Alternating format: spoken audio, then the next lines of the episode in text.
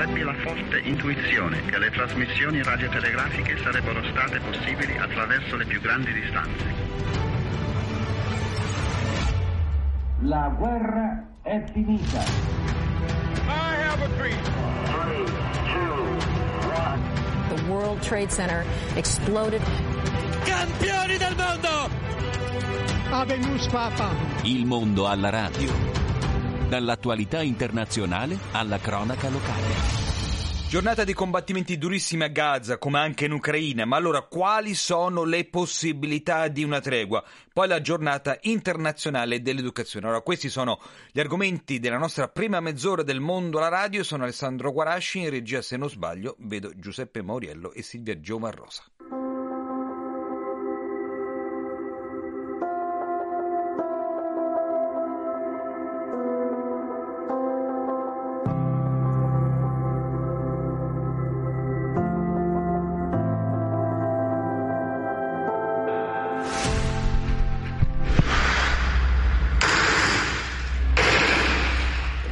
Purtroppo eh, l'eco degli spari che ci arriva da Gaza. Ecco, 21 soldati israeliani sono rimasti uccisi la scorsa notte nei combattimenti. A causarne la morte è stato un razzo anticarro che ha fatto esplodere e crollare due edifici in cui i soldati si trovavano. L'attacco è avvenuto nel campo profughi, profughi di Magazzi nel centro della striscia. Eh, si tratta dell'episodio più grave per l'esercito israeliano dall'inizio del conflitto. Abbiamo vissuto uno dei giorni più pesanti dall'inizio appunto della guerra, ma non per questo Israele smetterà di combattere fino alla vittoria finale, ha affermato il premier israeliano eh, Benjamin Netanyahu. Intanto eh, continuano ad arrivare notizie di stupri nei confronti degli ostaggi in mano appunto ad Hamas. Allora, eh, noi vogliamo cercare eh, di capire se c'è eh, una via di uscita a questa crisi. Cerchiamo di farlo anche con eh, Giorgio Gomel della comunità Bet Hillel di Roma. buon pomeriggio Gomel. Buongiorno, buongiorno a voi. Allora, eh, voi come comunità ebraica, eh, che cosa in questo momento vi state, come vi state adoperando e ponendo nei confronti eh, di questa guerra? Mi sembra, eh, non so se lei concorda, che purtroppo al momento stiano vincendo gli estremismi. Che cosa ne pensa? Ma guardi, il mondo ebraico è molto composito e, e, e, e multiforme, ovviamente eh, in generale insomma, rispetto alle questioni e anche, e anche rispetto a, a Israele e al, e, al, e al, conflitto in corso.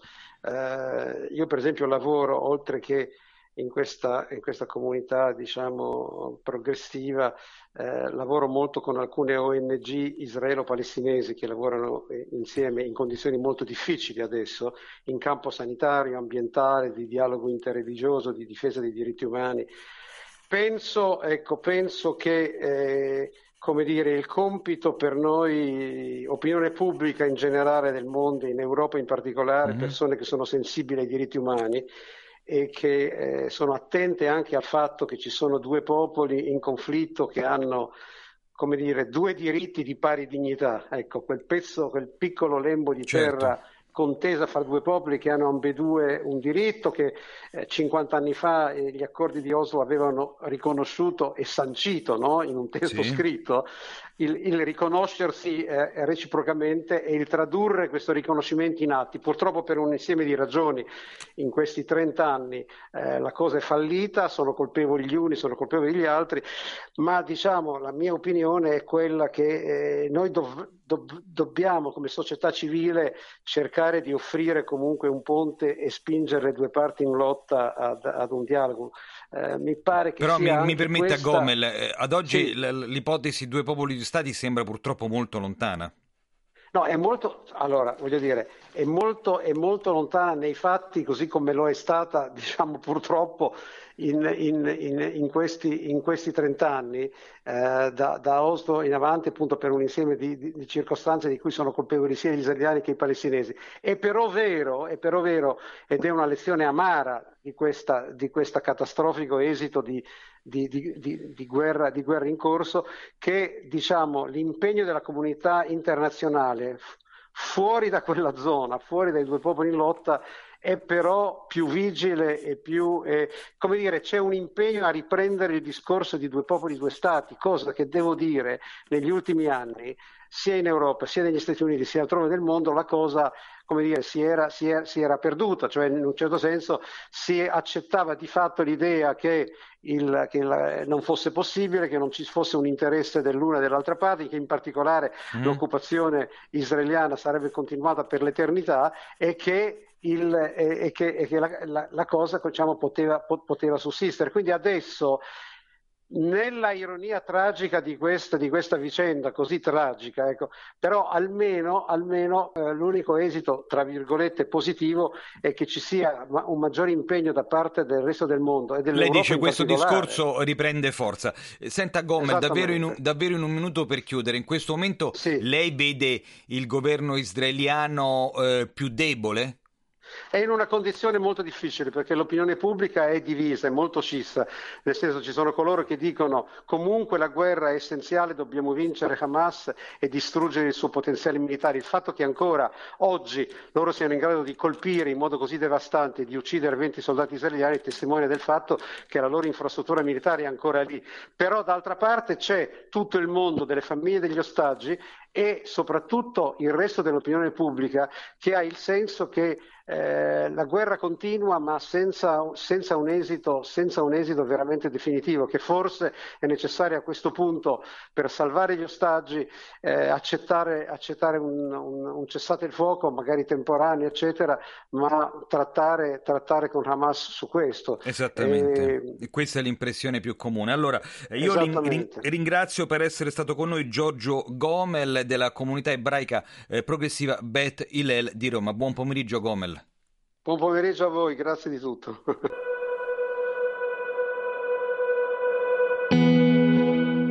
Kiev is so beautiful city, ruined, especially um, Mariupol, she killed Mariupol. And Odessa, Kharkov, ruined everything, everything. Фрайкор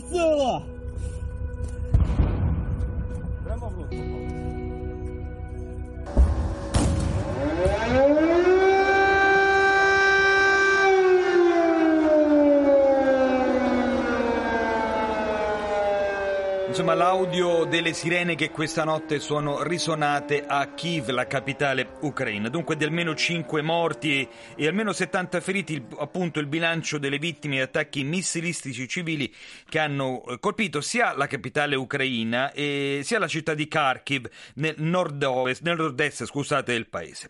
Eh, a Kharkiv alle prime ore di oggi sono finiti nel mirino edifici residenziali e appunto il bilancio parla di almeno 3 morti e 35 feriti. Tra tra le vittime ci sono due donne di 40 e 56 anni.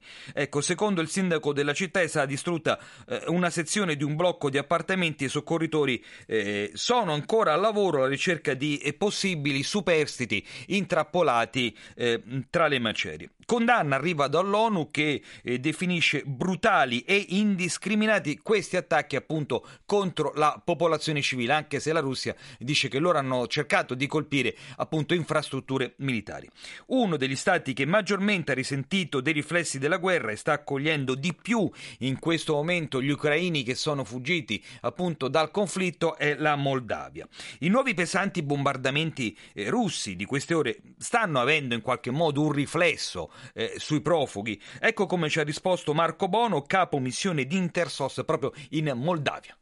Ma in questo momento direi che più che un, un aumento di persone c'è un aumento uh, di incertezza, perché uh, molte persone che magari stavano già potendo pensare magari di tornare indietro, chiaramente ci stanno ripensando.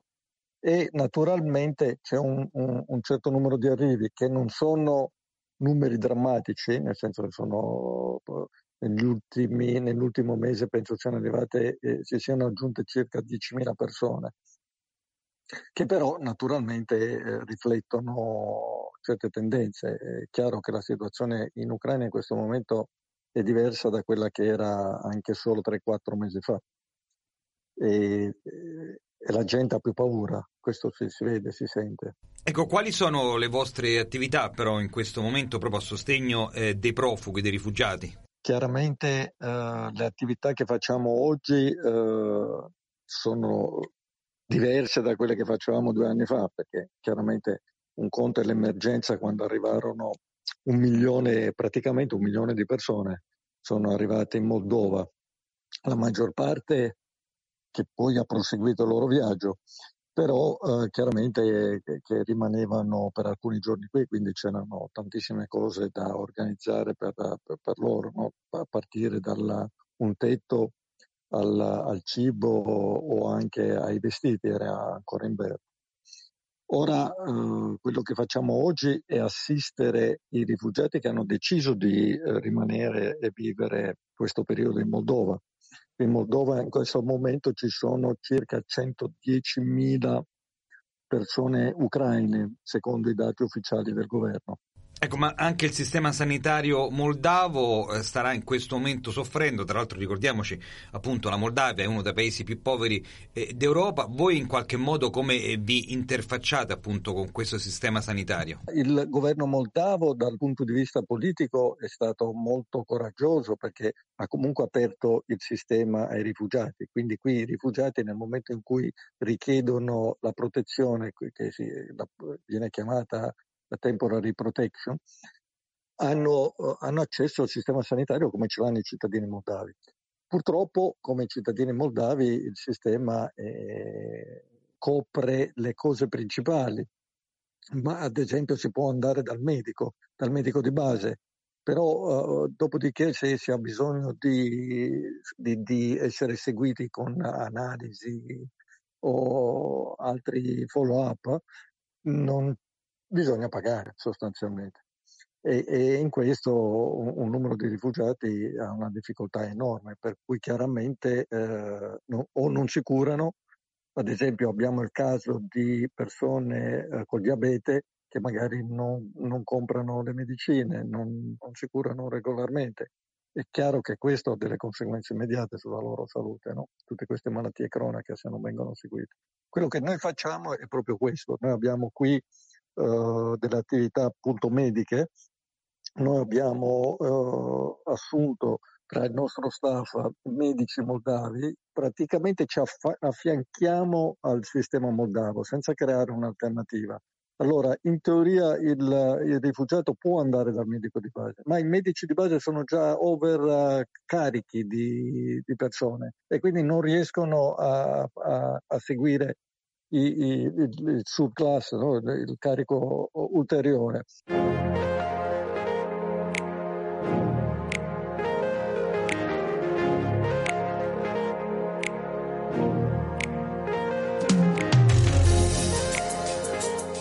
Domani ricorre la giornata mondiale dell'educazione, l'istruzione viene detta un diritto umano e l'importanza di tale diritto viene ribadita anche dall'agenda 2030 per lo sviluppo sostenibile, che mira appunto a garantire un'istruzione inclusiva ed equa e a promuovere opportunità di apprendimento permanente per tutti.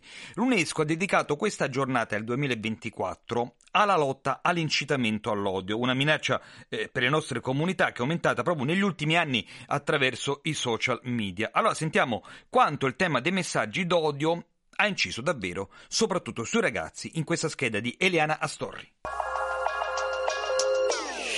Un terzo degli adolescenti ha dichiarato di aver visto online messaggi d'odio e commenti offensivi contro un individuo o un gruppo, ma il 58% afferma di non aver fatto nulla, sebbene di fronte all'hate speech il sentimento più diffuso sia la tristezza seguita da disprezzo, rabbia e vergogna. Lo smartphone è il principale strumento con cui i giovanissimi accedono a internet e cresce il numero di ragazzi e ragazze dai 9 ai 17 anni che hanno fatto qualche esperienza su internet che li ha turbati o fatti sentire a disagio. Fra i rischi continuano a crescere i contenuti inappropriati, soprattutto quelli legati all'ostilità e al razzismo, l'hate speech, l'esposizione a contenuti pornografici e il sexting. Circa il 20% dei ragazzi è stato testimone di episodi di cyberbullismo nell'ultimo anno. Proprio di recente vi diciamo che le Nazioni Unite hanno elaborato un piano d'azione contro il cosiddetto hate speech oppure linguaggio d'odio. Eh, l'obiettivo è contrastare il fenomeno eh, grazie a diverse azioni, tra cui rientrano il monitoraggio, l'analisi e la comprensione eh, delle cause che in pratica generano appunto il linguaggio d'odio. Allora, eh, sentiamo che cosa ha detto Stefano Pasta, che è un ricercatore della Cattolica di Milano e autore del libro Razzismi 2.0, analisi socio-educativa dell'odio online l'odio e i processi di elezione a sono, come si diceva, un fatto storico, fa parte della storia dell'umanità da millenni, ma trovano nuove forme e nuove capacità di impatto e di estensione social me- nei social media, in quello che definiamo web sociale, cioè uno spazio in cui si è al tempo stesso frutto- fruitori ma anche coautori. Noi quando usiamo i social media, WhatsApp, eccetera, fruiamo e agiamo al tempo stesso. Eh, possiamo dire che odio sia una categoria ambigua e utile al tempo stesso. Ambigua perché tutti abbiamo un'idea di che cosa sia odio, ma quando, e qui anche la fatica rispetto ai dati, rispetto ad alcuni interventi, quando andiamo a delimitare che cosa è odio e che cosa non è odio, anche non sempre abbiamo le stesse idee, prospettive disciplinari diverse, un giurista o un pedagogista ad esempio non hanno la stessa prospettiva, ma è molto utile perché ci permette di individuare dei meccanismi comuni dei processi di elezione a bersaglio, sia che noi prendiamo di mira un singolo, simbolo di qualcosa, eh, la prima infermiera vaccinata d'Italia ad esempio, sia che prendiamo un, di mira un gruppo target come può essere islamofobia, antisemitismo, antiziganismo eccetera, fenomeni che hanno le loro specificità ma hanno anche degli elementi comuni. Spesso il web sociale è terreno fertile per quello che chiamiamo disinibizione tossica. Ecco, ad oggi però non esistono in qualche modo degli antidoti a questo, eh, diciamo, odio sui social, perché controllarli è davvero difficile, l'educazione nelle scuole eh, non c'è perché oggettivamente non c'è ness- nessun progetto concreto se non eh, pochi casi, allora lei che cosa potrebbe consigliare? Ma allora ci sono piani diversi di intervento proprio perché è un fenomeno complesso c'è un piano mh, mm, più, potremmo dire, istituzionale e eh, pubblico, internazionale, anzi o meglio transnazionale, ed è da un lato, ne parla molto per esempio la Commissione Segre del Parlamento, il richiamo al, alla responsabilità da parte delle piattaforme, da parte dei governi, c'è bisogno di e qualcosa, penso al Digital Service Act europeo, va in questa direzione, quindi c'è un, un, piano di leggi nuove che servono a normare uno spazio nuovo che prima non c'era e c'è da un lato il richiamare una responsabilità ai grandi player, le grandi società del web. Da questo punto di vista le leggi europee stanno andando in questa direzione, mentre altre leggi eh, nazionali, non, non, non, non, dimentichiamo che que- questi social nascono nella cultura giuridica statunitense che rispetto a questo ha una posizione diversa, ma appunto quindi c'è un tema di richiamare, voi pens- pensiamo per esempio ai social che meglio conosciamo, Facebook, Twitter, ora X, Instagram, rispetto alle immagini di nudo l'algoritmo riesce tranquillamente a evitare nella pubblicazione, quindi c'è spazio di fare qualcosa. C'è tutto uno spazio poi per agire eh, da parte delle scuole. Qualcosa è stato fatto, ci sono delle esperienze interessanti, in Italia sono raccolte all'interno della rete nazionale contro l'odio. Io nel libro Razzismo 2.0 provo a, mh, a, raccogliere alcune esperienze interessanti anche in altri contesti non italiani, certamente va fatto molto. Se noi dobbiamo pensare a cosa, a educare a che cosa? Come dire, certamente non possiamo pensare che la risoluzione sia porre un limite, un filtro e basta, ma possiamo costruire un intervento educativo su due pilastri. Da un lato l'educazione al pensiero critico, capire eh, chi c'è dietro un messaggio, gli interessi, l'altra metà è educare alla responsabilità il produttore culturale che ciascuno di noi è diventato con uno smartphone in mano.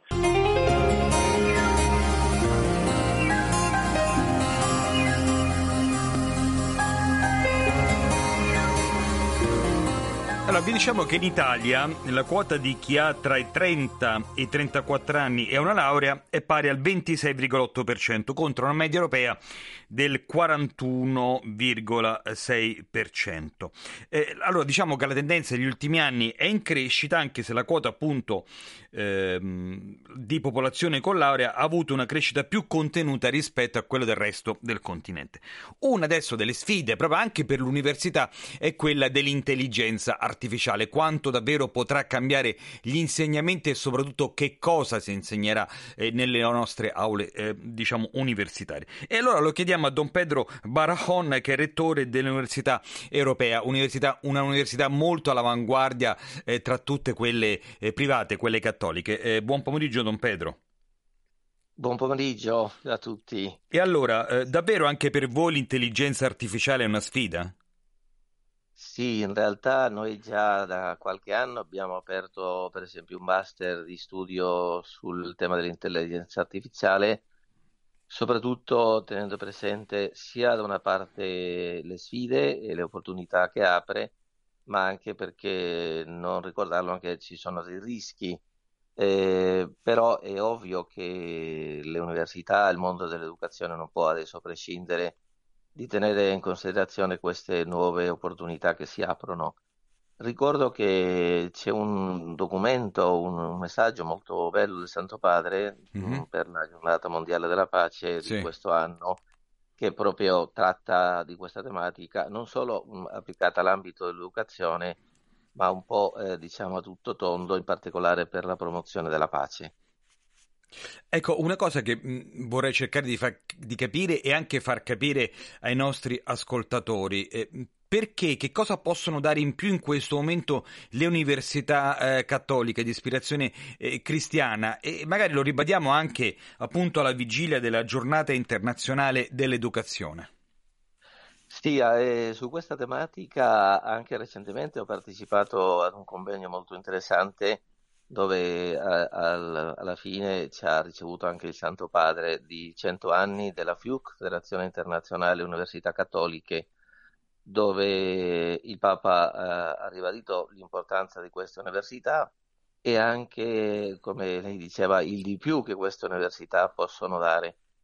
Una cosa che, che, ha detto a parola, perché poi il discorso non, lo, non l'ha letto, l'ha consegnato, però all'inizio ha fatto un'introduzione molto bella, e che ha detto che mh, le università cattoliche certamente devono essere confessionali, no? la confessionalità è molto importante, però devono apportare eh, specificamente al mondo universitario, al mondo dell'educazione, il tema dell'umanesimo, l'umanesimo cristiano cioè saper combinare eccellenza accademica, appunto essere sempre all'avanguardia di temi scientifici, però allo stesso tempo poter integrare eh, tutte queste conoscenze con una visione dell'uomo, una visione um, etica della realtà, della società, che rispecchi dei valori condivisi, anche ispirati dai valori cristiani.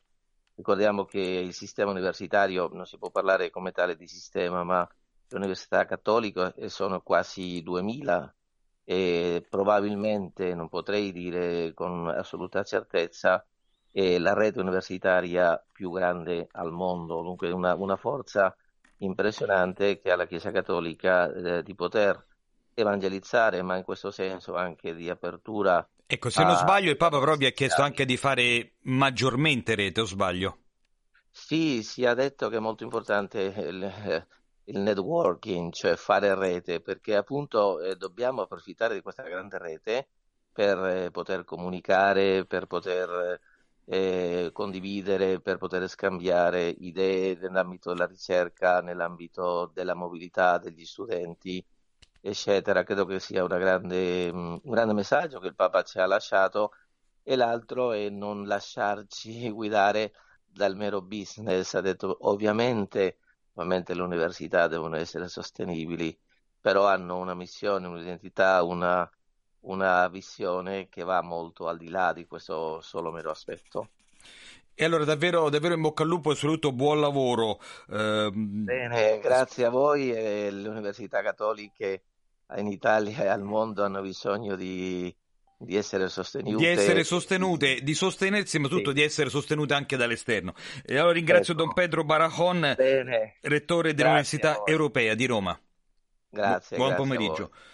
Eh, io eh, vi lascio per un attimo, pre- proprio per 5 minuti, poi torneremo più tardi eh, con un uh, brano di un grande cantante e compositore italiano, Marco Mengoni, Esseri Umani, e poi parleremo, con- comunque continueremo a parlare appunto dei problemi, tra virgolette, del mondo e in questo caso scenderemo un po' più nel dettaglio su quanto sta succedendo nel mezzogiorno eh, d'Italia. Dunque non andate via, mi raccomando.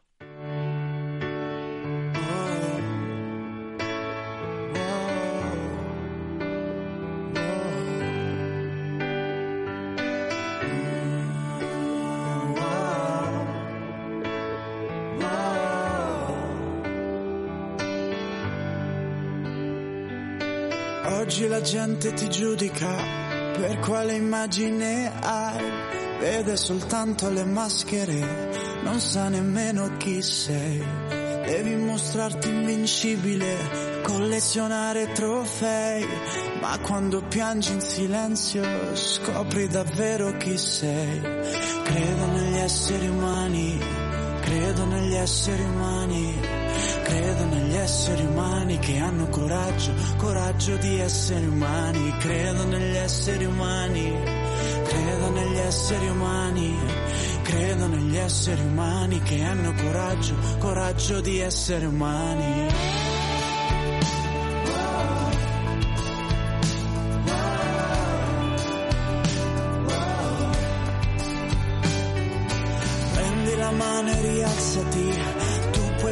Fidarti di me. Io sono uno qualunque, uno dei tanti uguale a te. Ma che splendore che sei nella tua fragilità. E ti ricordo che non siamo soli a combattere questa realtà. Credo negli esseri umani, credo negli esseri umani, credo negli esseri umani che hanno coraggio, coraggio di essere umani, credo negli esseri umani, esseri umani, credo negli esseri umani che hanno coraggio, coraggio di essere umani.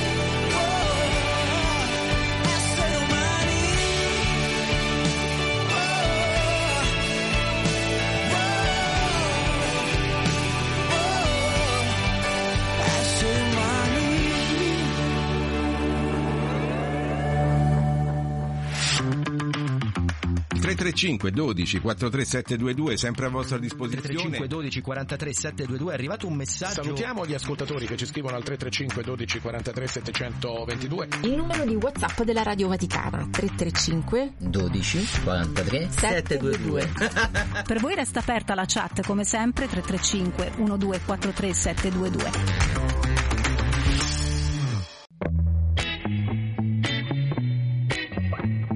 Alexa, metti Radio Vaticana. Aspetta, aspetta. Ti fermo subito. Notizie sul Papa in 40 lingue, social, radio, podcast. Sono solo qui. Su Radio Vaticana. Lei, al contrario tuo, mi ascolta. Quando vuoi e dove vuoi, puoi ascoltare Radio Vaticana anche su Alexa. Notizie sul Papa e la Santa Sede, le chiese locali e il mondo. Multimedialità in 40 lingue, social, web radio, podcast. Questa è Radio Vaticana, Vatican News.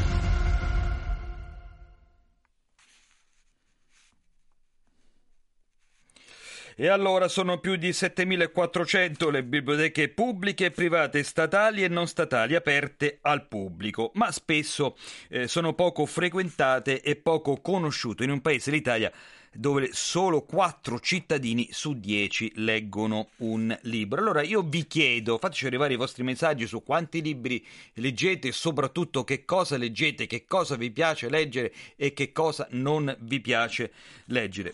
Dunque, benvenuti di nuovo all'ascolto del mondo alla radio. Catherine tenne gli occhi fissi su di lui, quasi temesse di vederlo svanire. Heathcliff non alzò spesso i suoi verso di lei, ma il suo sguardo si faceva sempre più sicuro, illuminato dall'immenso e non dissimulato piacere che leggeva negli occhi di lei. Cathy balzò in avanti. Lui l'afferrò e furono avvinti in un abbraccio dal quale non sarebbero mai usciti vivi.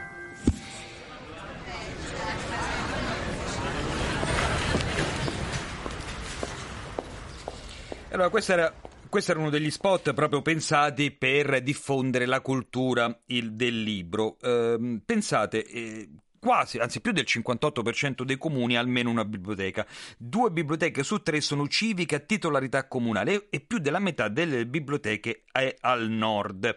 Nel nord-est gli utenti delle biblioteche sono il doppio che al sud e nelle isole. In coda troviamo Sicilia, Campania e, e Calabria. Un patrimonio importante, eh, diciamo comunque, quello delle biblioteche in un'Italia in cui solo appunto eh, il 44% dei lettori legge fino a tre libri l'anno e i cosiddetti lettori forti, cioè quelli che in sostanza leggono un libro al mese, sono il 16%. Eh, e l'avreste detto che diciamo, i lettori sono prima di tutto coloro che hanno tra gli 11 e i 24 anni e tra l'altro sono, dovrebbero essere coloro che stanno di più sugli smartphone. Allora, ora arriva un progetto, un bando per potenziare proprio le biblioteche al sud, considerato che proprio nel mezzogiorno, che ve l'abbiamo detto, si legge di meno. E questo grazie a 12 nuovi progetti sostenuti da Fondazione Con il Sud e dal Centro per il Libro e la Lettura, in collaborazione con l'ANCI, che sarebbe l'Associazione Nazionale dei Comuni italiani e 22 biblioteche comunali che riceveranno un milione di euro. Allora, noi abbiamo in linea il presidente della Fondazione Con il Sud, Stefano eh, Consiglio. Buon pomeriggio, Consiglio. Buon pomeriggio. Allora, un milione di euro non sono pochi. Che cosa ci faranno queste biblioteche?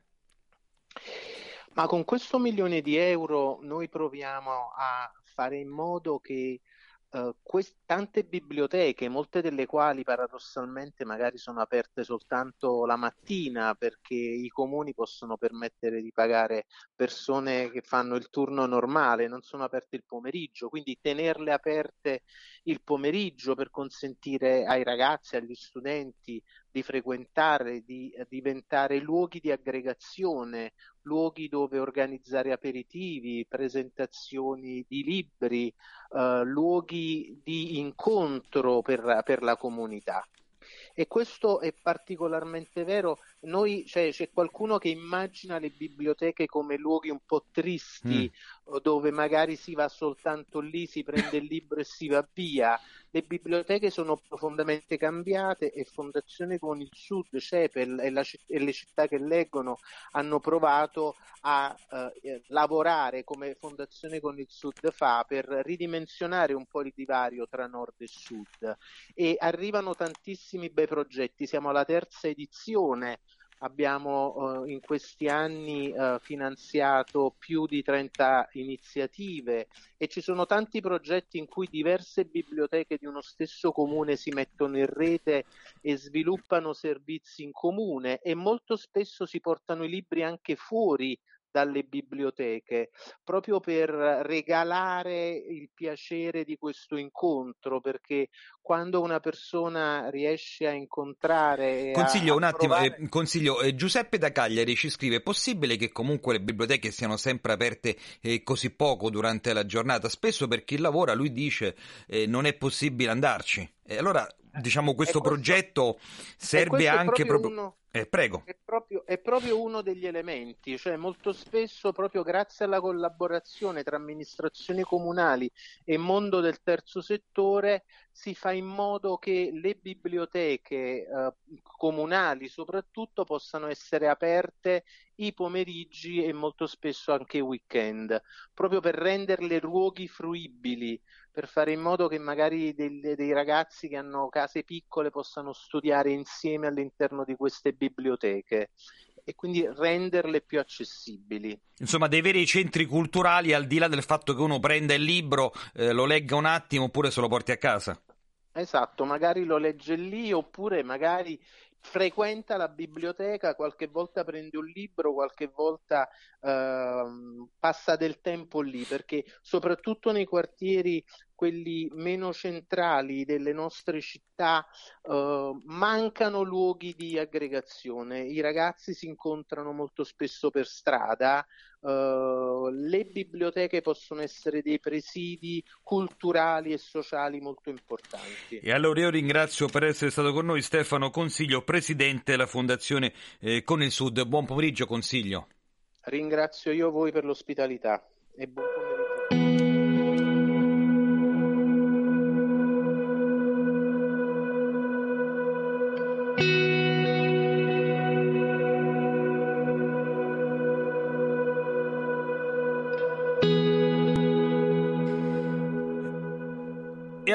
E allora eh, come vi abbiamo detto, uno dei partner di questo progetto è il Centro per il Libro e Lettura, che tramite varie iniziative promuove appunto il libro. Un obiettivo eh, che va eh, pensato e declinato eh, tenendo conto eh, proprio della realtà complessa nella quale siamo inseriti, a proprio in una realtà globalizzata e digitale. Eh, or- diciamocelo, tanti ormai sono abituati a leggere notizie oppure interi racconti eh, sul cellulare. Ecco, allora, due biblioteche su tre sono biblioteche civiche, appunto, a titolarità comunale. Il 9,2% appartiene a enti ecclesiastici, mentre il 7% è gestito da associazioni private e il 4% da fondazioni. Come vi abbiamo già detto, più delle, eh, bib- la metà delle biblioteche è al nord e solo il 24% è nel mezzogiorno. Dunque, un sistema importante, questo lo diciamo, che però ha dei punti di debolezza. E così ci ha detto il, dir- il presidente del Centro per il Libro e la Lettura, Adriano Montibuzzetti. I punti di debolezza purtroppo ci sono perché i dati ci confermano che diciamo, le performance, chiamiamole così, in termini di, di fruizione del libro nel mezzogiorno d'Italia sono ancora abbastanza lontane da quelle, da quelle, del resto del paese, c'è bisogno di ri, rimettere al centro il, la biblioteca come luogo eh, di fruizione della cultura, come casa eh, dell'incontro fra autori e lettori, lettori di tutte le fasce sociali, di tutte le provenienze culturali, un luogo dove eh, i cittadini possano sentirsi accolti. La razio è che per noi la lettura è il grimaldello, insomma, che eh, dis- dischiude le nostre migliori potenzialità, anche e soprattutto al sud. Ecco, ma questo è un problema di scarsa comunicazione, di una rete eh, non adeguata, di scarso contributo dei comuni? Sono, I problemi sono diversi. Innanzitutto, innanzitutto c'è bisogno di fare eh, un po' massa critica con gli, con gli, enti territoriali, con le università, con, eh, con le regioni, per, per eh, rimettere in moto diciamo, il, il tradizionale eh, ruolo delle biblioteche come, come importante eh, vettore diciamo, di cultura e di informazione. E poi naturalmente sì, c'è, c'è da eh, creare una, una, una, sinergia nuova con le scuole, perché le scuole anche ovviamente hanno le loro biblioteche che però sempre più stanno diventando delle presenze marginali, la figura del bibliotecario eh, d'istituto va scomparendo, si affida insomma, alla buona volontà eh, diciamo, lasciata spesso sola nel, nella battaglia di singoli, di singoli, insegnanti, di singoli docenti. Quindi bisogna un po' eh, rimettere, ripotenziare, risostenere eh, la, le buone iniziative che si stanno, le buone pratiche che si stanno creando sul territorio. E allora concretamente però che cosa possiamo fare in un'Italia in cui eh, si scrive tanto, forse di più negli altri eh, paesi europei, ma in cui si legge davvero poco, meno degli altri paesi europei? Ma innanzitutto il, il Centro per il Libro e la Lettura nasce e continuerà ad essere sempre di più, ci auspichiamo, un facilitatore culturale, quindi un, un sistema che cerca di eh, ri, ri, rimettere in, in, sinergia, in moto varie, i vari attori diciamo, del processo della lettura, quindi eh, a tutti i livelli, quindi grandi editori grandi, medie e piccoli, autori, interpreti e naturalmente i lettori, e promuovere una nuova cultura della lettura perché siamo convinti che possa diventare, eh, che la lettura sia e, debba diventare sempre di più una, eh, un, il metodo attraverso cui si forgiano delle, una cittadinanza attiva, consapevole, si forma una coscienza civile. Nello specifico il bando abbiamo, di cui abbiamo appena pubblicato i risultati, biblioteche e comunità, proprio, si, si, pone proprio in questa, in questa eh, prospettiva perché eh, diciamo, è, è proprio una sorta di di, di manuale ecco, di vademecum di quello che intendiamo fare, perché insomma ci sono ehm, le biblioteche grazie a questi, a questi, bandi che abbiamo eh, approvato, a questi progetti che abbiamo approvato, insomma un milione di euro di, erogati in parti uguali da noi del CEPER e dalla Fondazione con il Sud, eh, andrà a trasformare, innanzitutto a estendere il, eh, la durata di, ehm, di apertura di, di, molte, di una, oltre una ventina di biblioteche. Poi laboratori di scrittura creativa per i più giovani, corsi di recitazione per gli anziani, letture ad alta voce per i più piccoli, eh, manuali in braille per i non, per non vedenti e provedenti e da ultimo anche progetti per proprio dilatare, portare il concetto della biblioteca mm. oltre lo spazio fisico della biblioteca stessa. Quindi eh, ad esempio eh, progetti di letture nelle carceri, negli ospedali, nei centri anziani. Quindi l'idea è di far uscire diciamo, la, il, la, cultura della lettura al di là dei suoi spazi, oltre i suoi spazi canonici e farla diventare una sorta di seconda pelle ecco, per la, eh, la, la modalità, la vita culturale del nostro paese.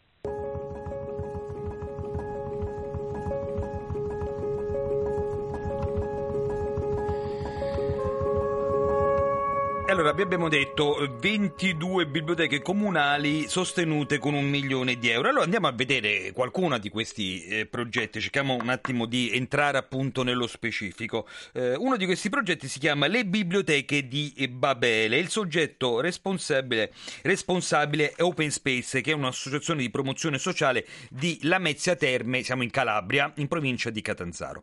L'obiettivo appunto è rendere la biblioteca eh, proprio un centro culturale eh, veneto dinamico e inclusivo, così come ci ha detto tra l'altro Consiglio. Eh, proprio per coinvolgere tutta un, una serie di pubblici, diciamo così, il più eterogenei possibili. E tra l'altro appunto aperture straordinarie perché evidentemente problemi non ce l'hanno eh, solo a Cagliari ma anche in eh, Calabria. E questo proprio per consentire un migliore accesso agli spazi della biblioteca. Allora, sentiamo proprio che cosa ci ha detto su questo progetto il presidente di Open Space Antonio Esposito la zona dell'Ametino ha eh, in termini di problematiche un problema di fruibilità probabilmente, anzi nell'ultimo periodo è stato possibile ampliare gli orari di apertura della biblioteca comunale. Eh, consideriamo che eh, alla meta esiste il sistema bibliotecario dell'Ametino che coordina di fatto 18 biblioteche comunali più altri bibliopoint eh, sparuti nelle periferie eh, lametine e in realtà eh, vi sono diversi presidi bibliotecari già presenti. Eh, le problematiche quindi riguardano sicuramente gli orari d'apertura e, eh, che dovranno essere in qualche modo ampliati e poi probabilmente eh, è necessario implementare e sicuramente eh, potenziare i servizi dei vari bibliopoint che sono disseminati sul territorio nel comune. Eh, vi è comunque un forte approccio alla lettura sulla Mesia eh, potremmo definirla quasi un'isola felice da questo punto di vista in Calabria perché eh, in realtà tantissime sono le iniziative di natura letteraria, culturale e probabilmente si legge molto, c'è un altro incontro tendenza probabilmente sulla mesa terme in termini di, eh, di lettura. Questo eh, progetto comunque intende ancora di più favorire l'inclusione sociale proprio perché vi sono delle problematiche, eh, soprattutto in quelle periferie nei quali vorremmo realizzare ulteriormente il bibliopoint, nelle quali vi sono in effetti problemi eh, partendo proprio dall'esperienza di open space sul territorio. Noi abbiamo voluto fortemente inserire attività che fossero, eh, fossero votate proprio alla, alla, riduzione dei fenomeni di dispersione scolastica e anche favore, eh, cercare di favorire appunto eh, l'inclusione scolastica attiva. Eh, per quale motivo? Noi portiamo avanti già sul territorio da 12 mesi una, un'iniziativa che eh, eh, prende il nome di Redu, Rete Educativa, che eh, in questi ultimi 12 mesi sulla mezza terme ha attuato degli interventi atti a ridurre questi fenomeni di dispersione scolastica, intervenendo direttamente sui ragazzi e prendendo in carico famiglie intere probabilmente, eh, soprattutto straniere, e quindi mh, mm, abbiamo realizzato il dopo scuola per, eh, per, ragazzi e bambini e poi delle sessioni di alfabetizzazione per genitori. Ecco, per concludere, che cos'è la Casa del Libro Antico e soprattutto come eh, si inquadra nel vostro progetto? Allora, la Casa del Libro Antico è una sezione specialistica storica della Biblioteca Comunale, istituita nel 2022 e eh, contiene al suo interno delle opere che erano appartenenti alle, um, ai conventi, alle collezioni dei conventi dei Cappuccini e dei Domenicani di Nicastro, ex comune che poi è confluito nel 68 nel comune di Lamezia Terme.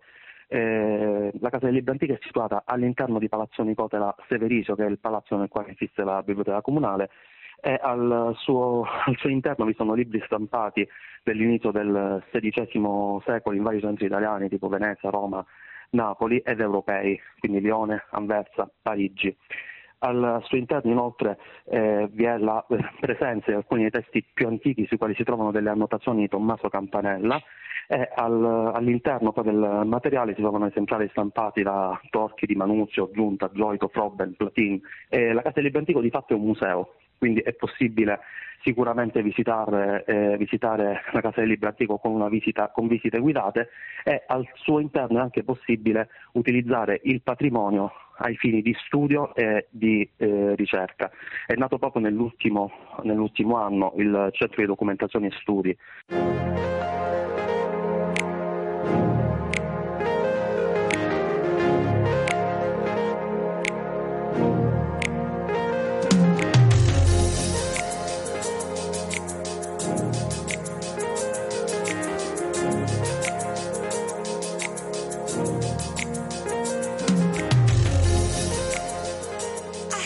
Diciamo che eh, l'obiettivo di questo bando è anche combattere la povertà educativa, che poi è strettamente connessa alla povertà economica. Per le difficili condizioni economiche eh, molte bambine, eh, bambini, ragazze e ragazzi non hanno le stesse opportunità eh, dei loro coetanei che sono in situazioni economiche migliori. I dati raccolti dagli Imbalsi nelle scuole italiane ci dicono che gli studenti e le studentesse di famiglie con livello socio-economico e culturale più basso hanno visto un calo significativo nei punteggi relativi alle prove di matematica e italiano e questo è avvenuto in ogni eh, grado eh, scolastico. Insomma, l'ascensore sociale non funziona purtroppo nemmeno nella scuola. Allora, tenere aperte di più le biblioteche, far sì, far sì che queste siano in qualche modo anche dei poli attrattivi culturali dovrebbe in sostanza ridurre queste disuguaglianze. Allora è con noi Marco Rossidoria, eh, presidente di Con i Bambini. Eh, buon pomeriggio Rossidoria. Buon pomeriggio a voi, alle radioascoltatrici e ai radioascoltatori. Allora, eh, eh Rossidoria, eh, davvero il, eh, la povertà educativa in Italia è un'emergenza che è sottovalutata? È sottovalutata sicuramente, è un, un'emergenza. Eh, diventa più acuta per delle emergenze, penso al Covid, ehm, o per determinati gruppi, eh, per esempio gli minori stranieri non accompagnati che sono in aumento arrivano nel nostro territorio. Queste sono emergenze all'interno però di un complesso che purtroppo è strutturale e perché siamo un paese che non solo conserva la povertà intanto materiale, economica, però va considerata anche multidimensionale perché la povertà di abitazione è vivere in un quartiere povero, è vivere in una condizione povera dal punto di vista appunto delle offerte culturali, che siano biblioteche, ma anche dello sport, eccetera, eccetera. Quindi la povertà educativa è qualcosa di più ampio della mera povertà delle famiglie dove vivi. Ehm, però sono aumentate le, le, le, famiglie e anche i bambini poveri. Oggi i bambini poveri in povertà assoluta sono, secondo l'Istat, 1.300.000 circa sì. e 12 anni fa erano 350.000 circa in un paese ricco e che fa pochi figli in crisi demografica evidente da molti lustri.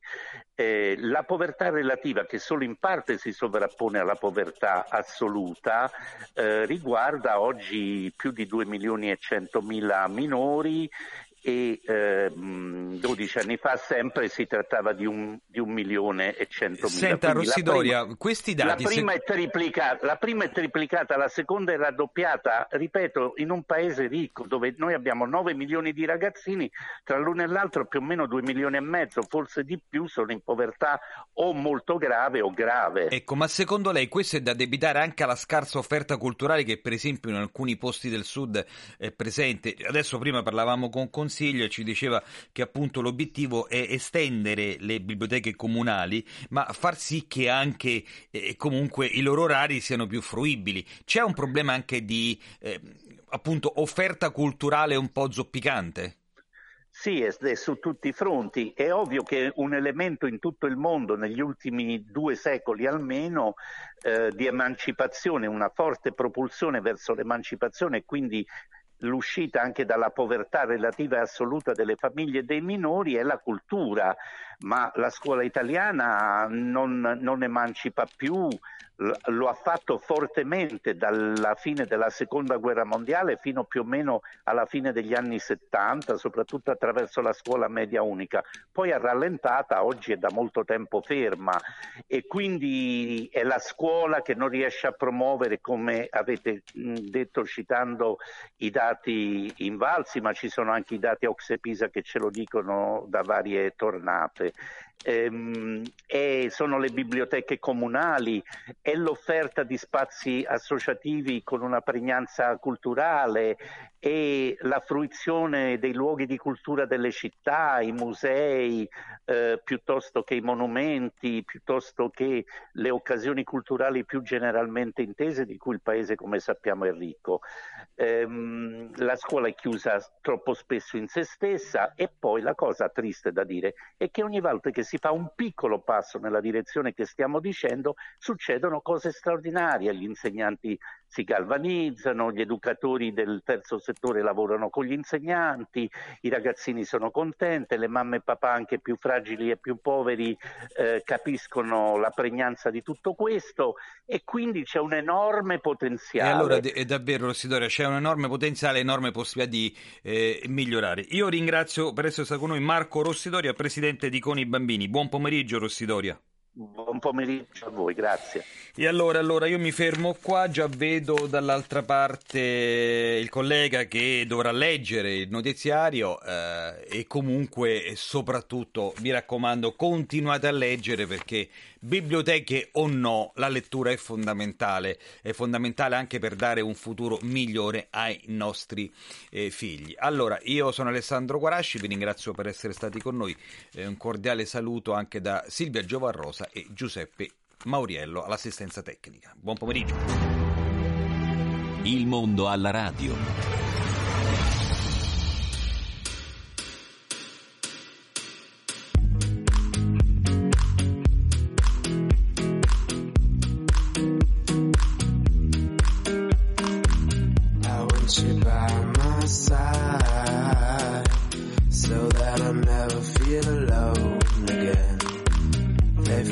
Been so kind, but now they brought you away from me. I hope they didn't get your mind. Your heart is too strong anyway. We need to fetch back the time they have stolen from us.